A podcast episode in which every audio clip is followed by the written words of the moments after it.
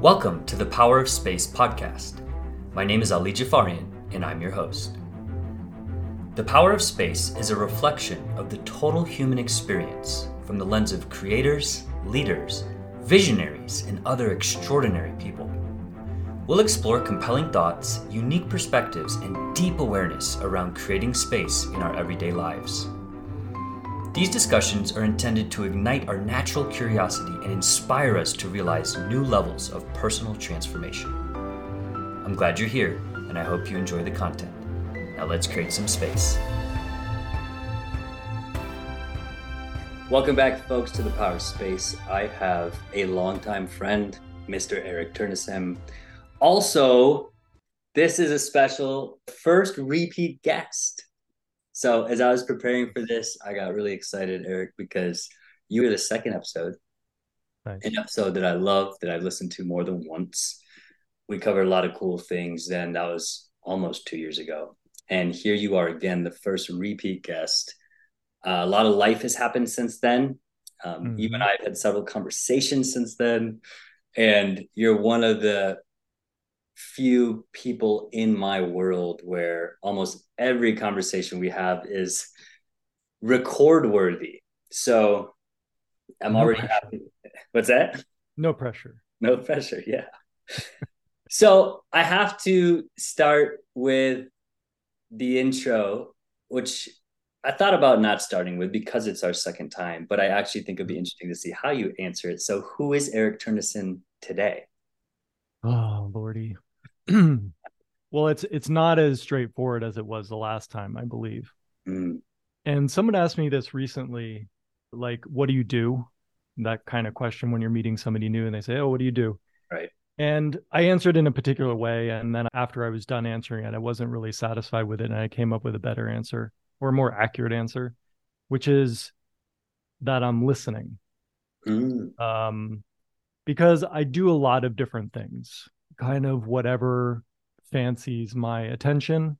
You know, I do some coaching, I do some music composition, I do a lot of meditation and things in that realm. But I wouldn't necessarily define myself by any one of those things in terms of like saying, oh, this is who I am. Mm-hmm. At a high level, I'm endeavoring to not be so goal oriented in terms of where I think I'm going. And as a result, I have to live with a lot of patience, live with a lot of surrender, and have a lot of discernment in terms of when to take action and do something or when not to. And I think that that's a generic enough overview of me to at least maybe interest some people, but it certainly doesn't say anything about who I am. Mm, maybe it does. Maybe it does. Because as I was listening to you, I agree with everything you just said. And my mind quickly wanted to honor and congratulate you in ways where I'm like, yes, you do. Mm-hmm. As of late, especially, you've always spent time feeling into things. And the, the point you made at the end, the discernment around when to take action, I've admired that since I've known you, when you feel it and you know it, you go. Right. You don't wait around. Whereas I myself and a lot of humans, I think we get in a lot of trouble when we feel something, we know it in our gut, and we just wait and we play with it or we let it linger on, which from my own personal journey has created all kinds of weird hassles and even issues sometimes where I'm like, I knew right away. Mm. My body told me, my body, you know, quickly had that initial reaction. It's something I've been sort of sharing with my children at five and seven years old. I'm like, your body knows right away. So listen to that, be mm-hmm. with that. Yeah. And I think that's really critical and an mm-hmm. important skill to develop. And of course, that plays a part in what I'm doing. And I think that waiting was also a fundamental um, ingredient, especially with complex situations like, say, the ending of a relationship, whether that's with a person or whether that's with a job or something like that. There can be multiple things happening in the body at the same time and they can contradict each other. Mm. So, in that situation, you can't just be like, okay, I'm going to go with what my body feels because in that situation where there's a lot of conflicting things like maybe part of me is a yes i want to do this and part of me is a no and then you have to discern okay what's the percentage? What's the bigger part of me? And that does take time to sit with that and let things settle because if in that situation there's a knee jerk uh, decision then it's probably going to be reactive yeah. as opposed to responsive and that will end up mm, probably having regrets uh, as a result i'm with you. It reminds me of this model i took from conscious leadership which is the whole body yes. Hmm. some people call it the hell yes the full body yes. The idea is that when you have those you know it's certain. And there's a lot more decisions where we get a ratio like you described where like there's a chunk of me that's a yes there's a, chunk of me that's no. And so going back to what you shared i think that's where the awareness comes in the reflection like is this fear speaking mm-hmm. is this something else and being with that i like what you said because it's not always that easy i love to be like hey i, don't, I only say yes if it's a whole body yes but then it'd be a very binary lifestyle I still honor the whole body, yes, but I can't make every single decision like that. Yeah. There's and different... and also I think from my experience I've learned that especially if it's a decision that's like mm, maybe a departure from a path that I was on, there's usually a part of my body that feels uncertain about it. Yeah. It's kind of like if you're the monkey swinging in the trees and you're going from one branch to another like if you have a branch in hand before you let go of the other one, there's some comfort there. But if you have a leap of faith where you let go one branch, but it's kind of like you have to travel through some air to get to the next branch. Yeah, there's a full body, there's a partly a full body yes, like, oh, I'm going for that branch. But then also there's like, oh shit, you know, am I going to make it kind of feeling, which I think is something to pay attention to because that very sensation can be the thing that people micro focus on and then choose that to be an obstacle as to not take that step um because he'll get the the yes but then like the fears will crop up and the unknowns and then the mind will fixate on that and then before you know it the power of attention magnifies those fears. And so now you've lost the awareness of that yes that was originally there because you've chosen to focus on this smaller part which then because of your attention ends up being magnified and then you just don't do it. Yes. Yeah. Well said. I, w- I was smiling as you started talking about the monkey swinging because i was just waiting for how fast we'd get to one of your awesome metaphors. You have the best metaphors. You always combine nature with them and they're clear they're simple like the monkey swinging from the tree. Like that's yeah. easy to comprehend. Yeah monkeys are great. So that is a beautiful path into something I want to talk to you about, where mm-hmm. I have high curiosity because I know your story, and it's around the topic of transition. So mm-hmm. you are focusing on your music now. You're focusing on coaching, like you said. Mm-hmm. But this came about from you know kind of opening up some space recently in having an exit from the business where you and I mm-hmm. met a decade ago. Right. Now that we're here, hmm what comes up for you in reflecting on that transition so it was a transition that's what i could say about it there are certain parts that are too far in the future for me to like kind of feel in my body anymore and like live it or mm-hmm. retell it but kind of being where i am now it's clear that it was the right decision for me and also the other branch hasn't shown up mm-hmm.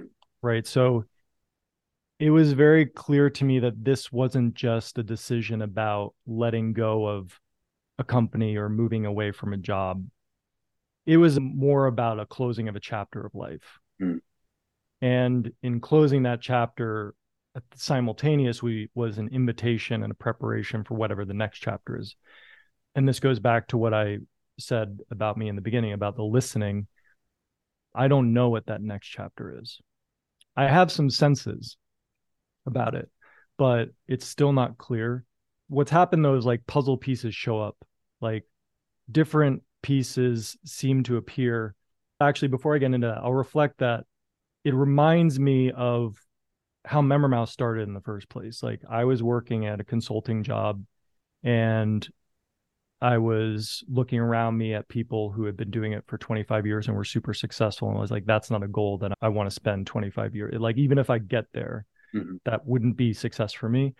So I left my job, but I didn't have any plan for what. I just knew I couldn't do that.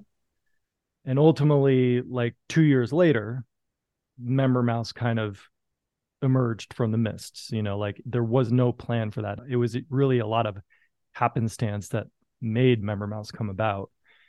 And then MemberMouse became clear. And then I made that 14 year journey. So it feels very analogous to that. I can use and reflect on how that felt for me then to help guide me through this experience. One thing I'm very aware of is like if the puzzle of the consulting job was like a one dimensional world, leaving that was basically preparing me for a two dimensional world. Mm. And so it's not just a leaving of something, it's an opening up to new perspective of seeing things. So as puzzle pieces showed up in that transition, I would be perceiving them with the old mindset, oh, one dimensional and trying to fit it together. But it wasn't until there was some like aha moments or realizations that showed me, oh, actually they go together like this in a two dimensional way. So the same is happening now. Puzzle pieces are showing up, 2D puzzle pieces are showing up now but I know from experiences that they're not going to make a 2D puzzle. There's going to be a three dimensional puzzle that comes out of this. So it's going to be a completely different way of being that I can't perceive right now. And I think that's where the trust and surrender comes in because if the fear of not knowing took hold, and I can sense myself doing this on a nearly weekly basis, like, oh, let me find the thing that I'm used to and comfortable. Like, what do I need to do? And, and it's always looking for the thing that I know and I did before and I was comfortable with. But, you know, after acknowledging that is going on with me and sitting with it and letting it pass, it all comes back to waiting to see what's going to come my way. And really just like being playful with the world in a sense. Like I have enough experience to know that even in MemberMouse, so much of the success depended on seemingly random events happening. Like a significant person coming in with an opportunity or a particular client, you know, right. that led to more things. Like there are things that are completely out of my control. I know enough and have enough experience with that to be patient and wait. Because on the MemberMouse journey, I wasn't patient. I was working, I was firing all six cylinders, where in retrospect, I realized I really only need to be running on 2 mm-hmm. because it's not all about effort. So yeah i mean this time is like a new classroom. It's like showing up i've learned all these skills and the teacher's like okay well we're going to test that and see what you've learned. So i do feel like i'm being tested and you know a lot of that shows up. The tests happen in an internal way in terms of thoughts emotions in that realm and so that's also why I spend a lot of time and a big amount of my focus on meditation and other kind of introspective practices to show up to that battlefield, for lack of a better word. Mm. Wow, that's interesting. There's there's so much that's interesting in what you said. The first is that, like I expected, even more awesome metaphors came in. So we started with the monkey swinging on trees then you brought this cool puzzle, and I was there with you. I was seeing you like put the puzzle together and then advancing to the next chapter, the next puzzle. And then you brought in the classroom, right? Which is its own metaphor. It's beautiful. Oh man. And then at the end, you drop the battlefield. We, we'll see if that goes anywhere. But what I think is really cool, I want to reflect back to you, Eric, is mm-hmm. In some ways, I feel like watching your transition from my lens and, and, being your friend and supporting you, it was just like the monkey. You saw the branch, you didn't really hesitate, which might go against your pattern because you explained how one of your deeper patterns that got you into MemberMouse was kind of blindly going. But I think there's a party that perhaps saw the branch and you swung mm-hmm. to it and you went because you're like, this is the new branch that I'm going to. I want to see what it opens up it would have been really easy for you to stay and not swing there, which I've done in my journey. And so I know what that feels like. And what you shared about like staying from fear is so real. So I love that part. I also think that the Eric I know today, especially compared with the Eric five years ago or 10 years ago when I first met you, is very patient, is very still. And these are two moves that I think are so impressive. I'm laughing because there's these are like the two things I'm trying to teach my kids, even though I try not to teach them a whole lot. I'm like, hey guys, sometimes we just need to be patient. We just need to be still and surrender. Because the point I want to make there is that I've found that life becomes so much more beautiful for me when I let go and let hmm. things happen instead of trying to be the composer and, and control things and architect them and do all this stuff for this crystal clear future projection instead of being just kind of sitting back and saying, well, let's just let the music play. Mm-hmm. These are some random thoughts I have. It also transitions into what I want to talk to you about, which is music, which is some of the before stuff. You, before you yeah. do that, can I comment on the branch thing? Because I think that that's what intuition is. Mm. And maybe like the full body yes, or whatever we want to call it. It's basically something non logical, non mental that is indicating to us that there's something. So there is part of us that can see the next thing, mm-hmm, mm-hmm. but it's not a part that is mental or intellectual or logical. Right. So that's where the rub comes in. Can you be somebody who can trust in things other than what's seen and known? Mm. Um, that is, I think, a really important practice mm, to do to be human. Like it's important to grant the mind its realm and what it's good at and the things that it's good at. But ultimately, it's something that requires a lot to function. It requires a lot of information and data gathered over time from past sources, from other people, maybe indirect or direct. It all depends. But there are other ways of navigation that don't require information and data. Mm. And they are equally, if not more important than the mental ones, depending on what one's trying to cultivate, of course. Um, but I'll just say for me, more and more the the non-mental logical areas are much more important than the mental. I'm really glad you came back to that because I'm going to double down and share that something that happened in my world a little over a year ago was an experience that came through a means of breath work, very intentional, deep breath work. Mm-hmm. And the exercise showed me something that I'm literally going to do next week in terms of leading a retreat, being in nature. It showed me a glimpse. It didn't even show me the whole picture. But the reason that I think it's so profound and it connects right back to what you just shared is that I could have only quote unquote seen that by feeling it. In other words, I didn't know how to intellectualize that. It wasn't something I could mentally navigate to, to use your words.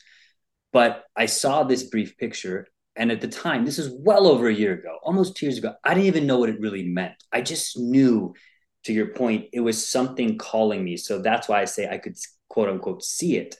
Right. And it's amazing because that would have never happened if I didn't kind of surrender to the fear, let go of some things. So I 100% agree with that. And what I'm going to filter on that note is that there's only so much we can mentally navigate that we can intellectualize, especially as it relates to what this feels like our calling or what we're getting pulled to, the energy that wants to come through us.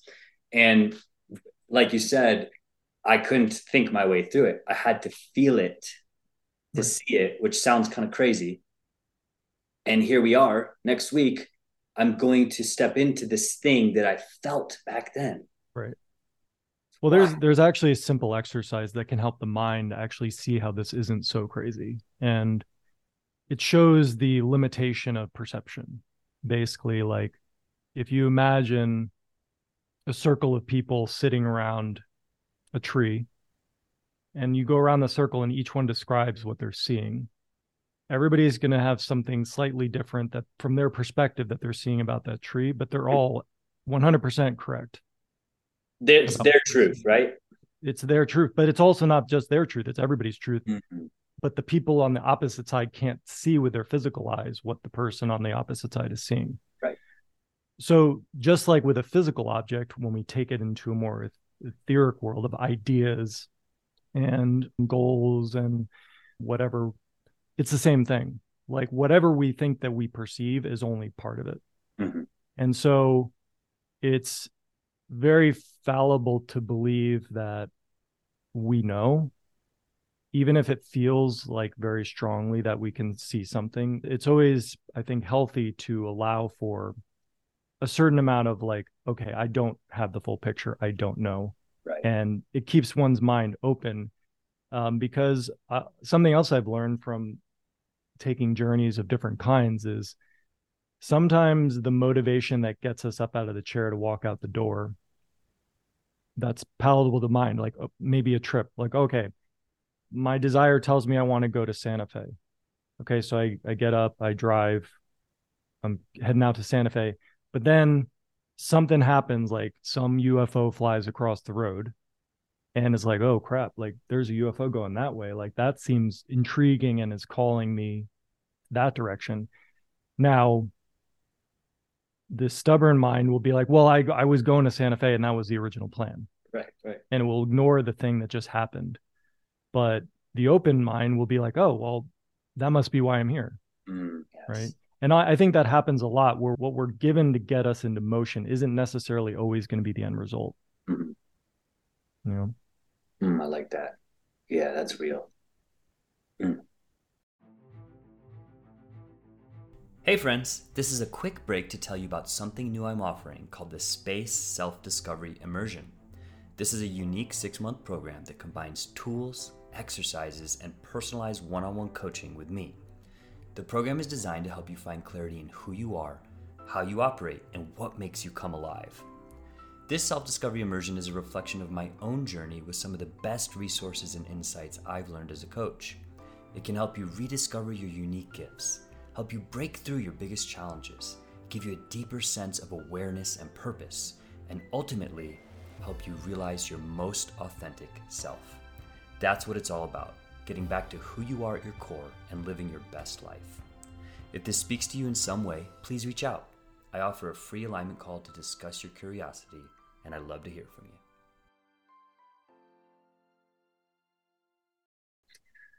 Okay. Uh, something I want to talk to you about is music. Mhm. Music is in focus for you now. I love seeing some of the stuff that you share. I believe you just did a contest of sorts. Mhm. Yep. So tell me about that. What's going on with music in your life? So I've been recording with orchestras for the past few years, which is essentially like the culmination of a lifelong dream. Like I started composing when I was 14 and very early on I had these visions and desires to have my stuff recorded with an orchestra. Never could see how it would happen. And pretty much gave up hope on it happening at at different times. But yeah, 3 years ago certain things were shown to me that I took action on and ultimately ended up recording once. Thought that would be the end of it. Did it again. Figured that would be the end. And then I did it again this year. And also this year, I did the contest because, and I'm going to say because, and there's going to be a reason, but the reason isn't the only reason why it happened. Um, again, it was a listening thing, and there was there was a lot of like an iceberg. There was a lot of stuff under the water that was happening, but I can tell you about what's above the water, which is the quote unquote reason. Mhm. And the reason is that I know how powerful it was for me to have that experience, and I wanted to pass it along to other people who might have been in my same situation, composers who had never had their stuff recorded by orchestra before. And so the contest was basically to, to put out to everybody, no entrance fee, to all ages from 12 to 70, any level of experience, submit a piece of music for a particular ensemble, orchestral ensemble, and then I would choose a winner, and that winner I would pay for that to get recorded by the orchestra. And yeah, it was just a really amazing experience on a number of levels to kind of be the one shepherding somebody else through the process, but also getting to meet people, the community of musicians, and seeing how large the community was and engaged. And yeah, there was a lot of interest in that particular endeavor. And it's probably one of the most successful campaigns of sorts that I've done, even including anything for Member Mouse in terms of level of engagement and excitement, you know. Mm. Mm-hmm. So to me, I take that as a sign that it was aligned. Like I don't take ownership of that, but I look at it as like, okay, like I took these actions and I was definitely meant to do this just based on how it felt as a result of going through doing it and seeing what came out of it. And um, I also recorded three more of my pieces with a 60 piece orchestra. I'm currently in post production for all of that stuff right now, like editing a lot of behind the scenes footage together to release more videos on my YouTube channel. But again, like it's interesting with the music stuff. Like I go through waves. Like the beginning of the year, I was preparing for preparing all the music. There's a lot of pre production that goes into this to get 60 people all to do the same thing mm. at the same time within a very short period of time with zero to minimal error um, sure. um, because it's so expensive. So there's a lot of prep that happens. And so my level of engagement and everything was really involved from the beginning of the year all the way up to the recording session, which was in May. And then the, the May experience of having it all come to this culmination point was a peak experience. And then after that, it's almost like oh, I never freaking want to listen to that music again. Why did I even do that? And it's interesting because this happened last time, and it, it's kind of like this cycle where you have these peaks and valleys that yes. come, even though I know I love it so much. You know, when you've listened to something like literally thousands of times and you have to do it with a critical ear, and you know, it's, it's work. So at the end of it, I still feel like I'm just coming out of that kind of aftermath or postpartum feeling of of having gone through the whole creative effort. Mm. And so again, I'm in the situation where like, okay, well, maybe that's all that was meant to happen with music. And if I never do it again, I'll be fine. But I'm still listening. And if I get the message to do it again, then I'll do it again. But there's no plan. Yeah, that's cool.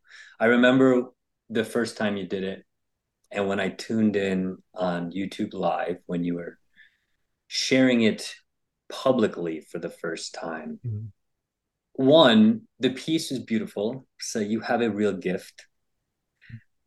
But more importantly, I was like, oh shit, I see Eric.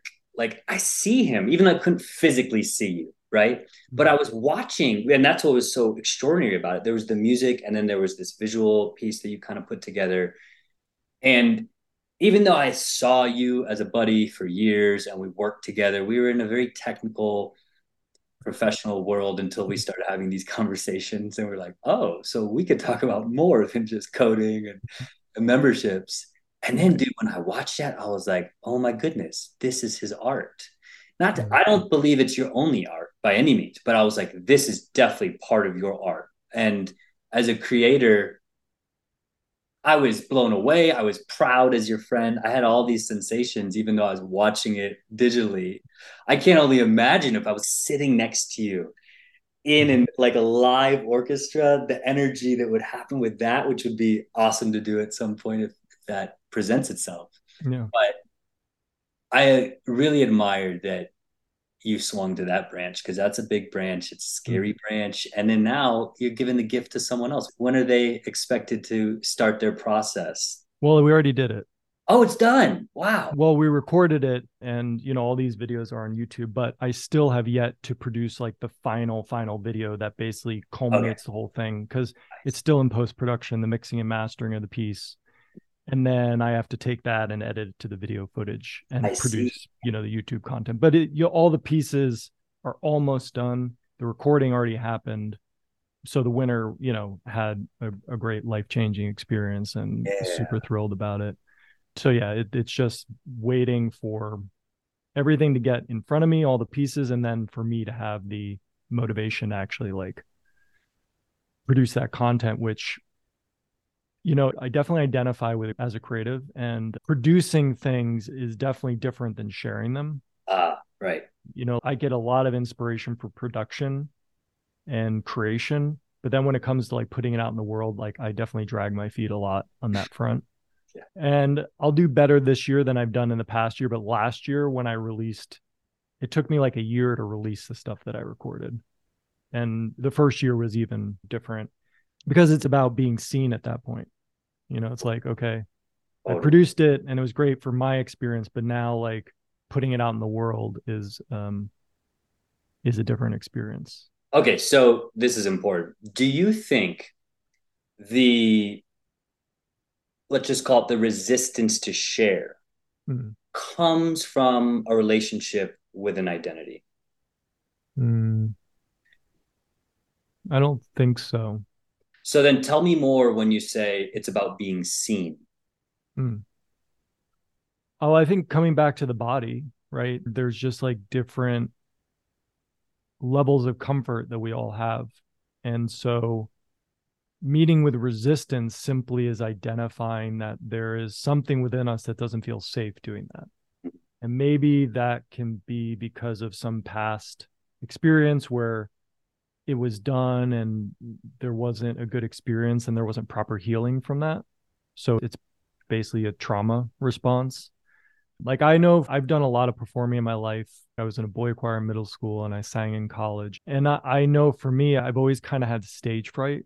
Mm-hmm. I'm fine with groups. Like I, I sing in groups fine, but anytime I had a solo Mm. or on the spot, like with the attention on me, like that felt really intense and I couldn't get my breath and often I couldn't do the solo. Sometimes I've done it, but it's always like a nerve wracking experience that, you know, similar to like public speaking. Right. Like I've had to do some live things for MemberMouse sometimes, and it, it always like filled me with dread. Mm-hmm. So I think it's the same thing. It's like basically fear of rejection, I think is part of it. And uh it's a vulnerable experience. So ultimately to knowingly go into a vulnerable experience takes courage. Mm-hmm. And so through whatever work that I've done through spiritual practices and other modalities, and through just doing things like my own podcast, and MemberMouse, basically going from the behind the scenes in the dark corner software engineer to the person at the end of my time with MemberMouse, where I was more just doing all the public things, you know, mm-hmm. YouTube videos, live things. Just by doing, there was comfort, um, you know, gained from that. So I think all these experiences build on top of each other in, in preparation for things like this. Because music, like you said, is like art. There's not much filter between that and me as a person. Like mm-hmm. that is an expression of me. Whereas like software you know it is an expression but there's a, a little bit more of a mental barrier it's not as subjective as art yeah so yeah so releasing music is definitely more uh, a different exercise so it's very interesting that you said that and the reason that i quickly poked at the identity which as you answered that, it doesn't feel like that had much to do with this. Where your answer was was very felt very authentic to just kind of the fear as it relates to bringing your art to the world and clearly art that you care about. So when you start using the words vulnerable and as I know, you know, your mm-hmm. path, that makes so much sense to me. And why this is so interesting is that just the other day, like literally earlier this week, I was having a conversation with Gabrielle about the act of promotion of sharing things, especially in social media or just in public, like just in passing and communication with people. And specifically as it relates to space. So the podcast, the coaching, the retreats, the mm. work that lights me up that I am passionate about right now. And it's funny, Eric, I was telling her, I was like, I feel so much resistance, which is why I shared that word with you. Like, I don't want to post this on social media. I don't want to do marketing. I was complaining like a five year old, right? Just getting it out of my body. Like, I don't want to do this. And she looked at me and smiled. And she's like, It sure is easy for you to share your pictures when you're traveling with your family. It mm-hmm. sure is easy for you to share a picture of a little zucchini that comes out of the garden you created. And she started giving me this reflection back that, oh, I do like to be seen, to your point, mm. especially in some of those ways where it's artistic. But for me, there is a little bit of this fear, this resistance in mapping the work I'm doing and broadcasting that. And so it's this really weird mind game that I got some clarity on just this mm-hmm. week and being like, wow, I sure am good at marketing the things that are fun and authentic. But when it comes to more serious things that relate to the work I'm doing in the world, now I get more resistant in marketing myself, you know? Yeah, that makes a lot of sense. And I'm sure everybody can relate to that. I, I can relate to that. Mm-hmm. But I think it, it, it reminds me of this quote of from shadow work that's like your greatest gift lies next to your greatest shadow something yeah. like that. Right.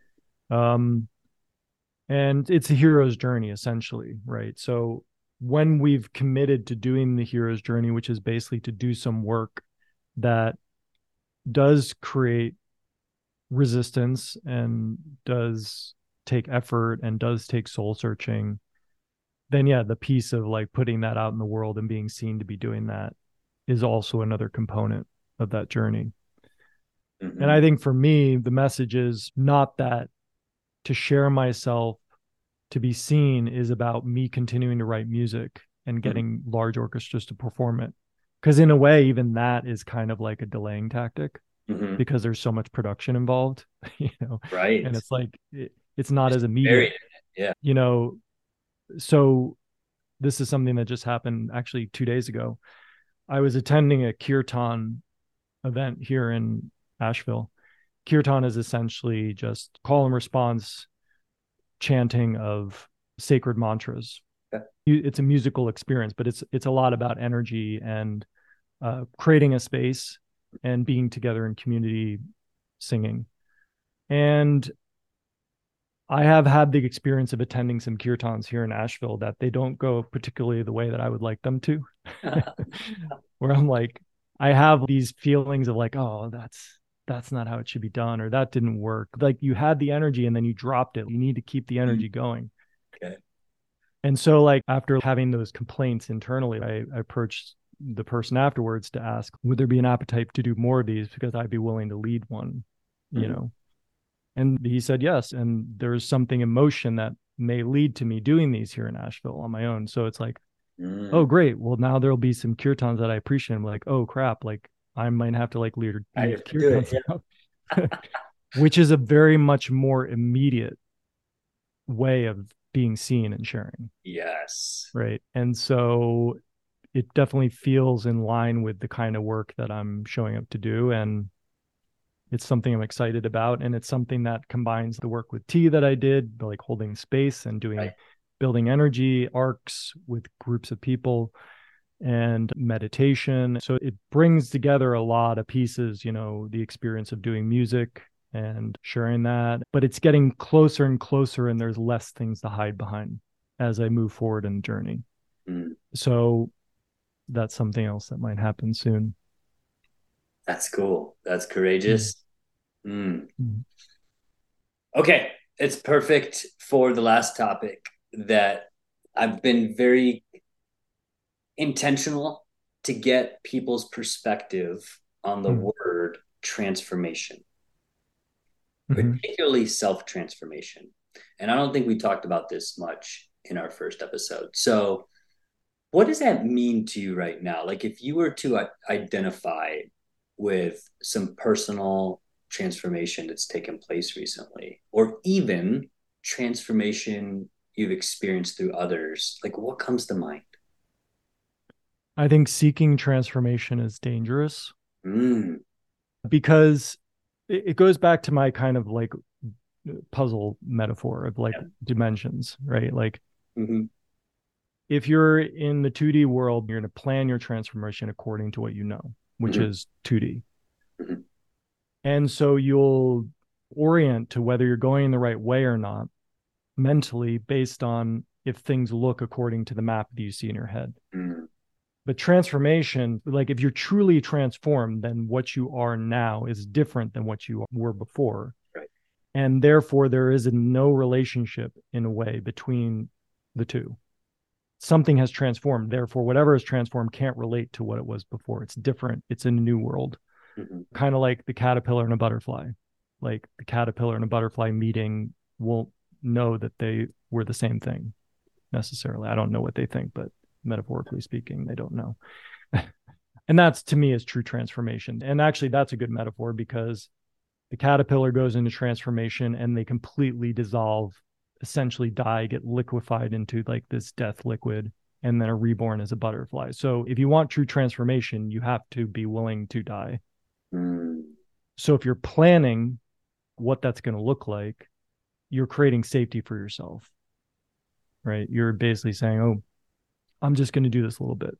Mm-hmm. Um, but to me, if transformation is a process of letting go and trusting, like watering a seed, well, the way that transformation is revealed is when nature takes its course and ultimately it's a flower or something else.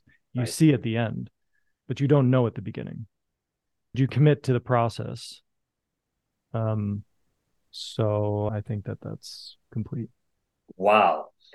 That's so fascinating because right here, right now, you've given me a healthy reason to challenge using that word as something that people would want. Meaning, I have it on the space website. Mm.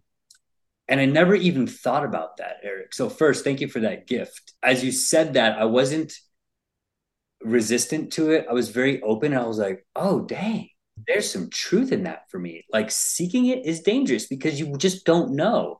Whereas, I totally agree. It's something that has to be realized, it has to be felt it has to be almost surrendered to to tie back into other themes we've talked about today whereas if you go into it being like well i'm going to transform i know i am then that defeats the whole point. point and there's a certain component of grace involved ah yes because if it's completely egotistical the ego can only operate from what it knows which is essentially stale because it's all based on past memory. Mm-hmm. um, so it's limiting it's self-limiting to operate solely from the ego literally. Mm-hmm. um, yeah. Totally. Yeah that feels complete. But you know words with regards to changing a website or whatever i mean that's always the, the kind of like crappy part like the words that we use isn't just about what we're trying to communicate but the way that our audience speaks hey you got it i know so it's like that's why before we started recording, I gave you the disclaimer of like, I'm just going to have a conversation with you. And if you don't want to use it or if it doesn't fit, like, don't use it. But I'm not going to try to speak to an audience. Right. Yeah. Because as soon as that happens, there's a filtering process going on. Like, yep. And that has to happen in kind of like a sales page sense or like a presentation sense so that you're not so beyond like you have to create a transformational bridge through your communication. You can't just be on the mm. other side of the bridge. Mm, that's and a good point. Expect yep. people to, you know, to meet you there. They're not there yet. That's the whole point of you trying to offer them a service or something. Hundred um, percent. Yeah. Yeah. So I wouldn't go tear the website down. yeah. necessarily. Take it down. Change everything. yeah, that's so real though, because it is. It's like I think there's people in the world, and I'm in this bucket where I've reached a place where I don't really want to play a whole lot of games. I just want to speak my truth mm-hmm. and be in relation with people that give me energy or that I have a connection to that I care about. And then honestly follow things that pique my curiosity, that challenge me in healthy ways. And there's a, a lot of authenticity wrapped up in knowing that doing things like website copy and marketing doesn't always feel easy because I'm like, well, I just want to say this. But to your point, I'm like, that's not going to land with anyone because it's almost like a different language to them. And I'm like, who is this dude? What the hell is he talking about? So there's this whole filtering, deciphering, almost wordsmithing for sure to say, this is what I'm trying to explain at a low level. It might land with you hopefully and then at some point i love that you said there's this bridge. It's the beautiful path the process the journey to getting to what i want to share with you. Right. Because yeah if i just said what i initially but thought to contradict the thing that i just said um it's like why do we do that? Well i think that it depends on what your intention is Mhm. Like if your intention is you want to be a part of the the majority of the online world that's kind of playing by a certain rule set, Mhm. then what I just said makes complete sense. right. But if you're clear in your intention, like you just stated, this is what I want and these are the people I want to work with, then say whatever comes to your heart. Mhm. Because ultimately, words aren't the thing. Like energy transformation, transmission is what is going to attract people to you. Mhm. Mhm. And if you're trying to do the mass market thing, then yeah, what I said makes a lot of sense. But if you're going for a specific audience, then you uh, being intentional and clear on wh- who you are and who you want to work with, use whatever language feels comfortable to you because you're being true to yourself. And basically, attracting your audience is about clarifying your relationship with yourself. It's not about vice versa. Like, let me cast a wide net and see how many fish I can catch or trick to come into the net. That's traditional marketing. Mhm. But the other side is like if we can be clear about who we are and be willing to transform our things as we transform. Like the copy that I wrote two weeks ago may not feel right anymore because Mhm. something is transformed, something has changed. So Right. that needs to be updated. You know, and I think over time, if you're doing that, people see this kind of trail that you've left of how you've transformed, and that becomes in and of itself a selling point. That's it. Right. That's it. Oh, that's so good. That's so good. So yes, then there will probably be no website changes from. or let's see. Eric, this has been a, a treat as usual. I have a few fun questions though before we wrap. Is that cool? Okay. Yeah. The first one, which I don't think I've ever asked you in 10 plus years of friendship, what's your favorite food? Oh. Well, the one that came into mind was pizza, but I actually, yeah, well, I'll just say that pizza is my favorite food. What would be on the pizza? Um, it's just margarita. My thing is like minimalistic because Yeah. that way you can know if you've had the best.